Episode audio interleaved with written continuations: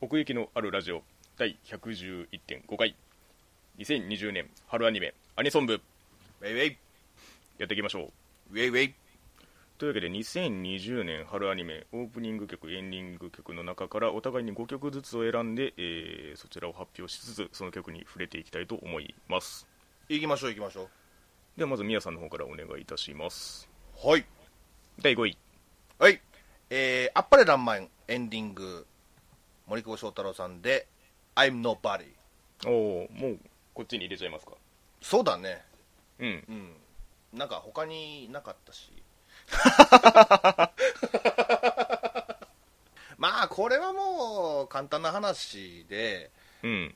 奥行きのないラジオの方で少し第14回声優アワードの方で話したのかな。あの、うんうん昔森久保さんがバンドに所属してた頃の曲がすごく好きで、うんえー、とモスキートミルクっていうバンドうん。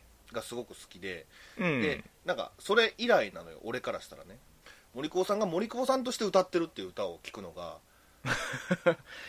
森久保さんとして歌ってないやつなら 聞いたことあるけどみたいな。ああるあるある。あの B プロジェクトとかで、うん聞いたことある。キャラキャラクターはねあの聞いたことあるんだけど、うん。うん、かつて俺がまだ若かった頃にそのロックマン X5 の主題歌をねえーっと聞いてたからさそれがすごい好きで、でその懐かしさがやっぱりうん。あまあ思い出補正みたいなのもあるけどうん。あんまり変わってないんだよねその音がさ。うん。歌い方とかもそうなんだけどうん、なるほど。うん、だからすごいしっくり入ってきてくれたっていうか。うんうん。うん。でその何？かっこつけるんだよむちゃくちゃ、うん。なるほどなるほど。でもそのかっこつけてるのが、ま、かっこいいんだよ。うん。かっこつけてちゃんとかっこよくなってんのよ。森久保さんは。なるほどね。うんうんうんうん。それがもうたまんなくって。そういう意味ではねストレートにあんまりそういうふうに受け止めたことはないかなとも思いましたけれども僕自身。はいはいはいはい。これまでね。うんうんうん。まああとテンポも結構ねそのミドルテンポな感じで。うんうんすごいまったりと聴けるし。うんうんうん。うん。でまあ圧がやっぱりすごいからね声の圧がさ、ああうん。確かに特徴的でありながらちゃんとその歌としてのその力に変えてるのはすごいなって思いましたね。うんうんうんうんうん。そうだよね。ほんまや。そういう聞きやすさがあったね。では続きまして第4位。はい「神の塔」エンディング「ストレイキッズ」で「スランプ。うん」でございます。はいはいはい。これはまあね本編でもちょっとイントロを歌ったけど。ああそうだね。うんもうこれ大好きなんだよね。うんうんあのイントロがもう全てと言ってもいいぐらいうんうんあのメロディーラインがうん。うんまあ最初から最後までずっと続くわけだけどほぼ。うん。あれがもう大好きでね。うん。うん、あんまりよく知らないんだけどうんうん。そういう韓流的な歌い方をしてうんうんでちょっとラップが混ざってってうん。でその結構その音程がねバラバラというかうん急にポンと高くなったりうん。すごいラップ調になる時もあるし、うんその格差がギャップが魅力的ですかね。うんなるほど。うんううん。ん。いやそのアニメの内容とリンクしてるかどうかって言われると 微妙だけどねこれに関しては。ああ、うん。そうなるのか。そうちゃう？なんかでもそのアニメが終わった後にあれがチャンチャーンって流れたのが、うん。なんかもうお決まりすぎて俺は結構最後まで見てた口でもあるし普段は飛ばすんだけど。うん。うんうんね、バックにそのラヘルちゃんがずっと寝転がって映ってて、なんかあの雰囲気とかもマッチングしてたしうんうんうん。なあんまり動かさないところとかもこの曲に合ってるっていうか。そうだね。うん。意外意外なところかもしれないですけど。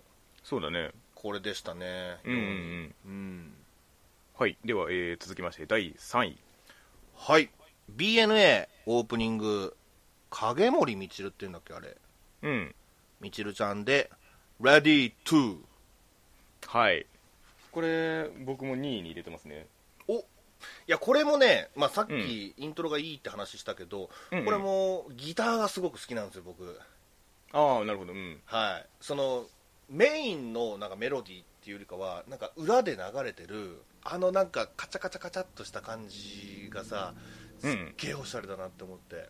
そうだね。うん、まあ、あとは疾走感。そのサビに入った時うん。もう風を感じるわけよ。うんうんうんもう道にもし走ってたけどうんうんうん。うんそのなんか BNA の世界の動きっていうものをあの、うん。サビにが乗せてくれてるっていうか、うんうんうん。それがすごい伝わってね。うんうんうん。最初なんか入り口すごい意外な曲来たなって思ったけどあなんか最後まで聞くと BNA ってやったな。あ なんか BNA オープニングもエンディングも微妙に短いですかねこれ。テレビサイズで言うと。そうだよねそうだよね。うん。そうだからなんかオープニングもエンディングもすごいなんかミニマルな構成をしてるなと思ってうんうんうん。なんかちゃんとこの短く切ってもいい作りになってるっていうか。うんうんうんだからこの「レディー2もなんかすごい構成単位が少ないのがすごいなと思って。ああなんかボーカルのリズムがもう全部一定じゃないですか。うんうんうんそうだね。なんかこう、う んくるくる回転するまま進んでいくみたいな感じでこのサビとそれ以外がなんかその構造としては一緒なんだけどもうんうんうんちゃんとそのサビとして跳ねてくれるのがすごいなと思って、そうだね。まああとは単純にそのイントロで掴む力があるなとは思いましたね。はいはい。そのオープニングのその画面の音ハメ的に言ってもあそこの切り替わり画面のこの切り替わりとその音のテンションの高さがこう合わさってる感じがあってそこも好きな理由ですね。うん。なんかね そういうその入りがそのチアガール的な そのなんかあそうだね。はいはいはい。テンションだからうん。うん。本当にそのままなんか突っ走っていったなっていう曲ではありますね。はいはいはいはい、うん。その応援の中道路を走ってると。ね。なんかそのリズムが一定なんでさっき言ったみたいにそのそれ以外が結構自由にできるっていうか。なるほど。うん。ああだからギターもあんな自由に動いてたのかな。っていう感じはなんかしますね。うん。まあ作曲がロンさんなんでその辺の味も出てるかなっていうところですね。あそうなんだ。うん。あなんか納得。はい。そんなところですかね。はい。では続きまして、えー第2位。えーリスナーズのうん。エンディング、まあ、いくつかありましたけどそのあ中の、ね。えーとまあ、ミュウが歌ってます「トラウマ」って曲ですね。うんうん。これ何話だったかな？7話とか8話とかだったかな？ほう。ミュウとエコーが全然出てこなかった回。あのニルとうん。あのさだから友達3人、うん、はいはいはいはい。あの回だったかな？なるほど。確か。うん。もう本当にもう綺麗なパンクロックですよ。うんうん。うんだからまあ前回で言ったらドロヘドロのねエンディングをランクインさせてたけどうん。うんまあ今回のその枠というかうん いくつかあるうちの、まあ、いくつかっていうかもう全部違うんだけどね。12話とも全部違うんだけどうん。12曲あるうちの、まあ、トラウマっていう曲ですね、うんうんうん。でうん。そのミュウのリエリーの声がはいはいはい。なんか好きでその、うんちょっと言い方あれかもしんないけどうん。俺にしかわからないインディーズパンクロックのお声みたいな。これ俺しか好きじゃないだろうなみたいな声をしてんのよなんか。うーん。うん。俺だけの門感がねすごくあんのよねこれ聞いてると。ほう。うん。そういう魅力を持ってらっしゃるなって思う。へえこのリエリーがさでそのパンクロックやってる音楽自体もそうん。こまで特別なことしてないんだけど、うんうんうん。でもなんかその王道的なっていうかあの、うん。そこにガチッとはまって疾走感があって。うんうんうん。でまたエンディングも毎回違ったからね演出もさ、うん。でちゃんと歌詞が出てきてくれてたし。そうだね。うん、なんかあれはあれで好きだな。その歌詞の出方がさなんか、うん。あのワンパターンじゃないじゃない。その回にちゃんと染まった文字演出をしてくれうんうんうんるからうんうん。うん。おしゃれだった本当に、確かに。うん、その回だけの歌っていうのがうん。特別に思えるんだよ。なんか。うんうんうんうん。うん、そんな感じで2位ですかね。もうすぐ好きになりましたこれは。なるほど。はい。では続きまして第1位。アルゴナビスエンディングジャイロアクシアでライアーでございます。えっとねこれはもうねエンディングのこのライアー単体を押すっていうよりかはうん。ジャイロアクシアを押したいんだけど。なるほど。うん、まあ、4曲ぐらい今出てんのかな。うんうん。うん。それ全部いいんだよね。へえ。うん。本編中でもちょっとかかったかもしれないけどうんうん。ワンオクに近いああロックというか。うん。はいはいはい。ものすごい高いキーで。でミクスチャーである感じのラップを混ぜつつもうん。シャウトしたりだとか、うんうんうん、そういうところがね本当にキャッチーでさ、うんなるほど。うん、もうな本当ストレートにかっこいい曲をやってるっていう感じ、うんうんううん。ん、それを作り上げるのがすごいなってなんか。主人公サイドじゃなくね。あそうなんだよね。うんでそこなんだよな。そのアルゴナビスはアルゴナビスで多分いいものはあるんだろうけどうん。でもなんか一歩そのアルゴナビスよりも一歩先に進んでるっていうのを表現音楽として表現した時にこれが出るっていうのが、うん。なんか納得で、うんうんうん、普通にやっぱり音としてすごい強いからうん。うん強さとして現れてるしうんうん。それがやっぱりアルゴナビスより上を行ってるんだっていうことの証明になってるからちゃんとなんか。うんなるほど。うん。まあ、ライブシーンはどれも良かったっていう話はしたけど、えー、とそれこそ3曲ぐらいしてくれたんだよね、うーん。残りの3曲を、うん。うんうんどれも良かったから特に「マニフェスト」って曲。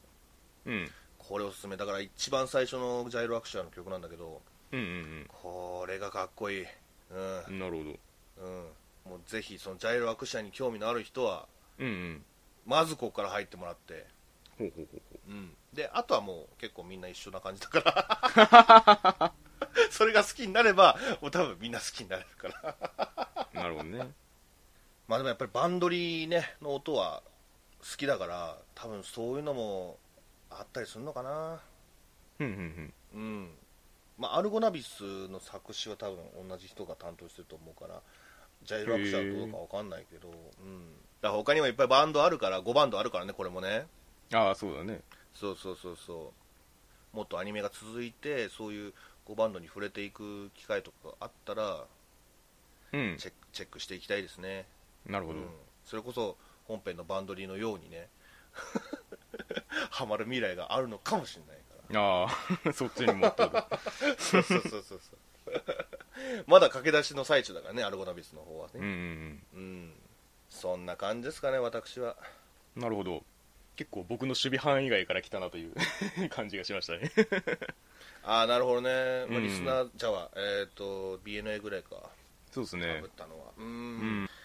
じゃあ成海いきますか。私の方から。はい。はい。成海の第5位。えーイエスタデイを歌ってエンディング。さゆりさんで青い橋ああちょっと迷ったんだよなそれ。うん。実はまあエンディングというかまあその 変則的ですけど後半の方ですね。まあそうだね、うん。ゲームセンターのやつやね。そうですね。ゲームセンターですえ？画面がね。いやーやっぱりさゆりさんここにありというか。うんそうだね。うん、うん、レディートゥーでも言ったみたいにそのなんかメロディーがそのめちゃくちゃにその乱高下するみたいな歌ではなくて結構その、はい。とつとつとあの積んでいく感じというか、それが気持ちよさにつながる曲でもあるしやっぱりさゆりさんが歌うことによることのそのエモさ がこの後半の展開にかぶさることに威力がやっぱりありましたね。このうん。イエスタで歌ってにあたっては。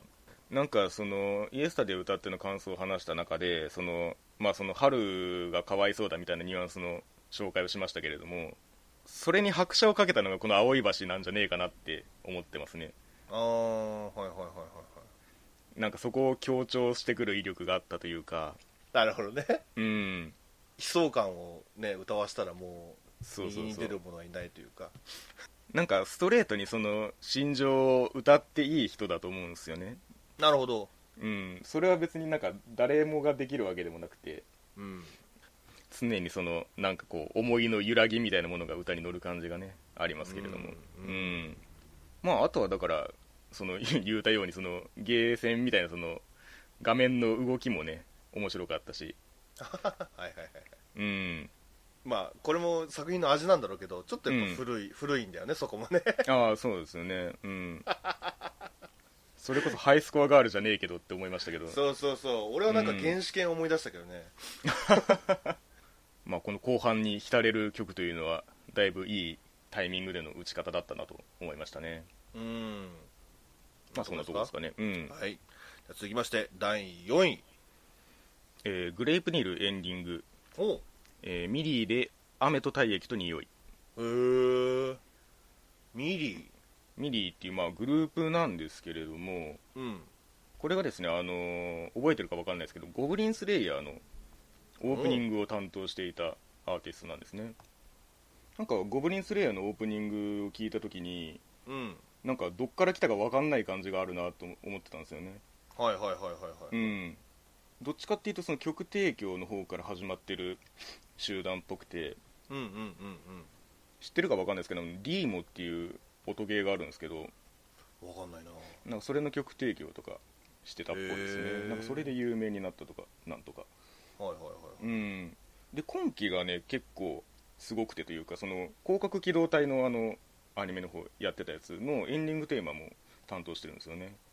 でもちろんあの劇場版の方のゴブリンスレイヤーもこの方が担当ということで、はいはい。なんかその辺りのその雰囲気作る系と言ってしまえばそれまでですけどうんうんうん。なんか結構そのアニソンっていうものよりも外側から来たなっていう印象はなんとなくありますね。はいはいはいはい。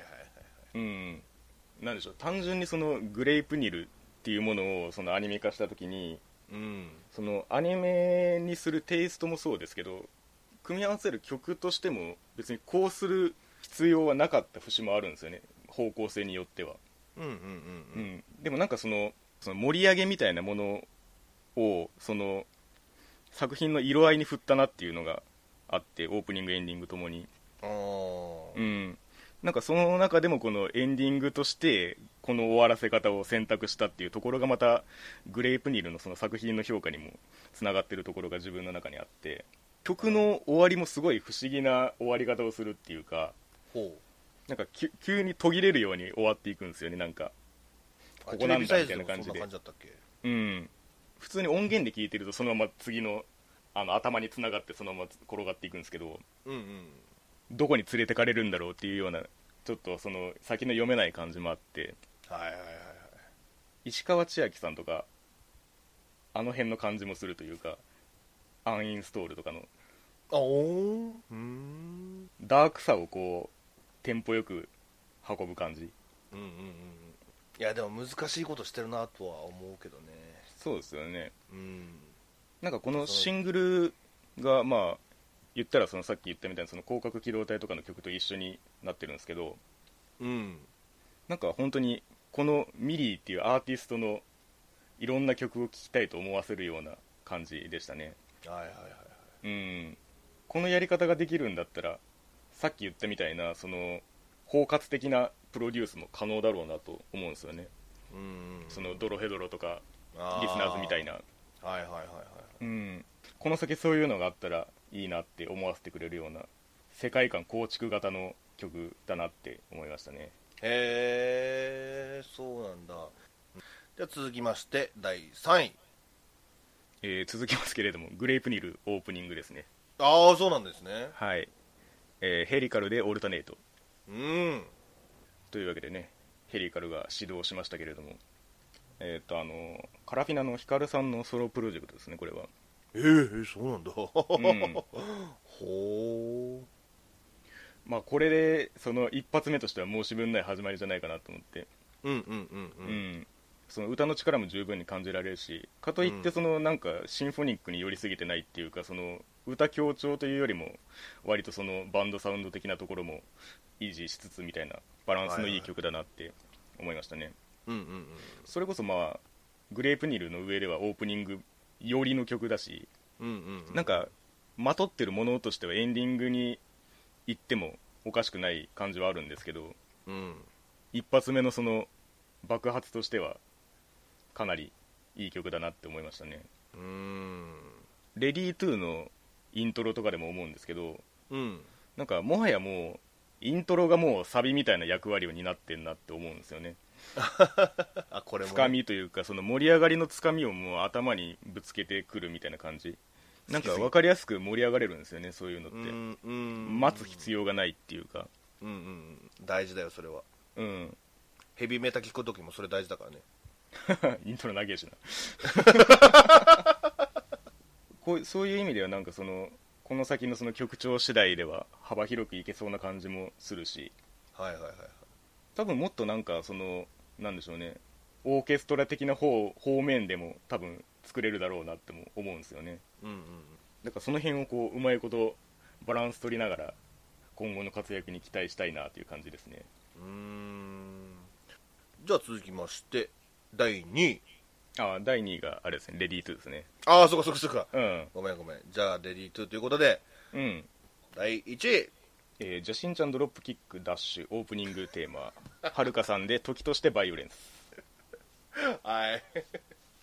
誰だっけ？へえっとねかぐや様のエンディングとかやってたかな。えほいほいほいほい。まあなんなんていうかな。曲はね昔から結構いい曲いっぱいあるんですけどそのはるかさなんんかあそうそうそう。うん。アニメタイトルと一緒に盛り上がってるっていう印象があんまりなくてうんうんうん。なんかその辺がちょっと惜しいなって思ってたんですけどなるほちょっとここで一発ぶち上げたなっていうのはありますねこの時としてバイオレンスで。これを出しておけばキラーチューンとしてど、うん、この先しばらくは安泰ぐらいの勢いの曲が出たなって思います。ああーそうなんだ。うん。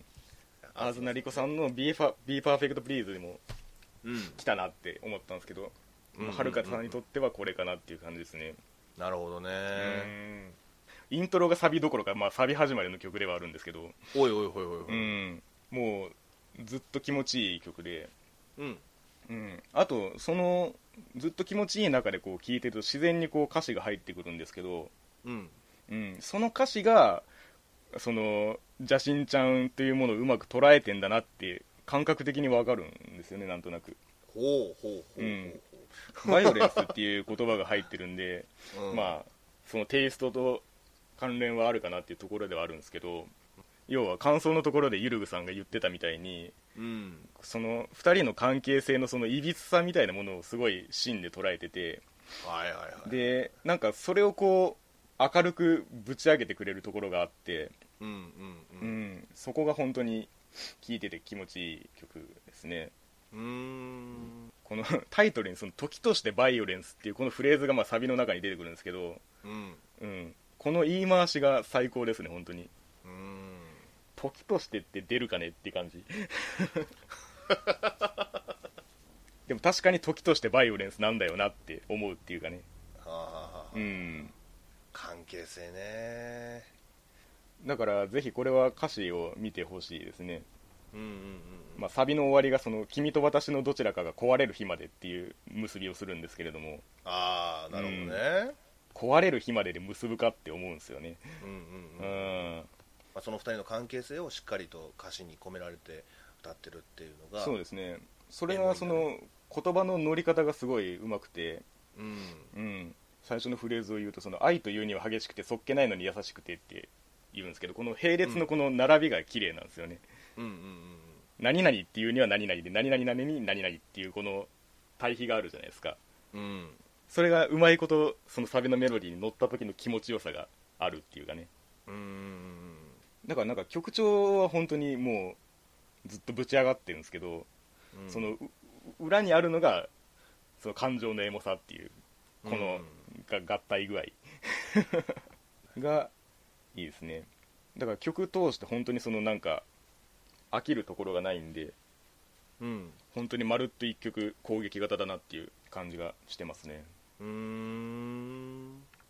今期ではだいぶ、うん、個人的な好みにストレートな曲がもう本当に唯一これだなって感じがしてますね、へえはい。なるほどね。まあまあ久しぶりにねそのレディートゥーは 揃ったね。揃ったね、うんまあ別にナイトランニングでも全然問題ないんですけども。あああれあれもね。まあまあね、えでも成海がオープニングエンディングとねグレイプニルで押してくるっていうのはそうだね。珍しいかもしうん。れない、うん、なんでしょう。アニソン的な立ち位置としても注目度が高いっていうニュアンスはあったかもしれない。うん。ということで、えー2020年春アニメの、えーアニソン部でございました。おい！ありがとうございました What's that?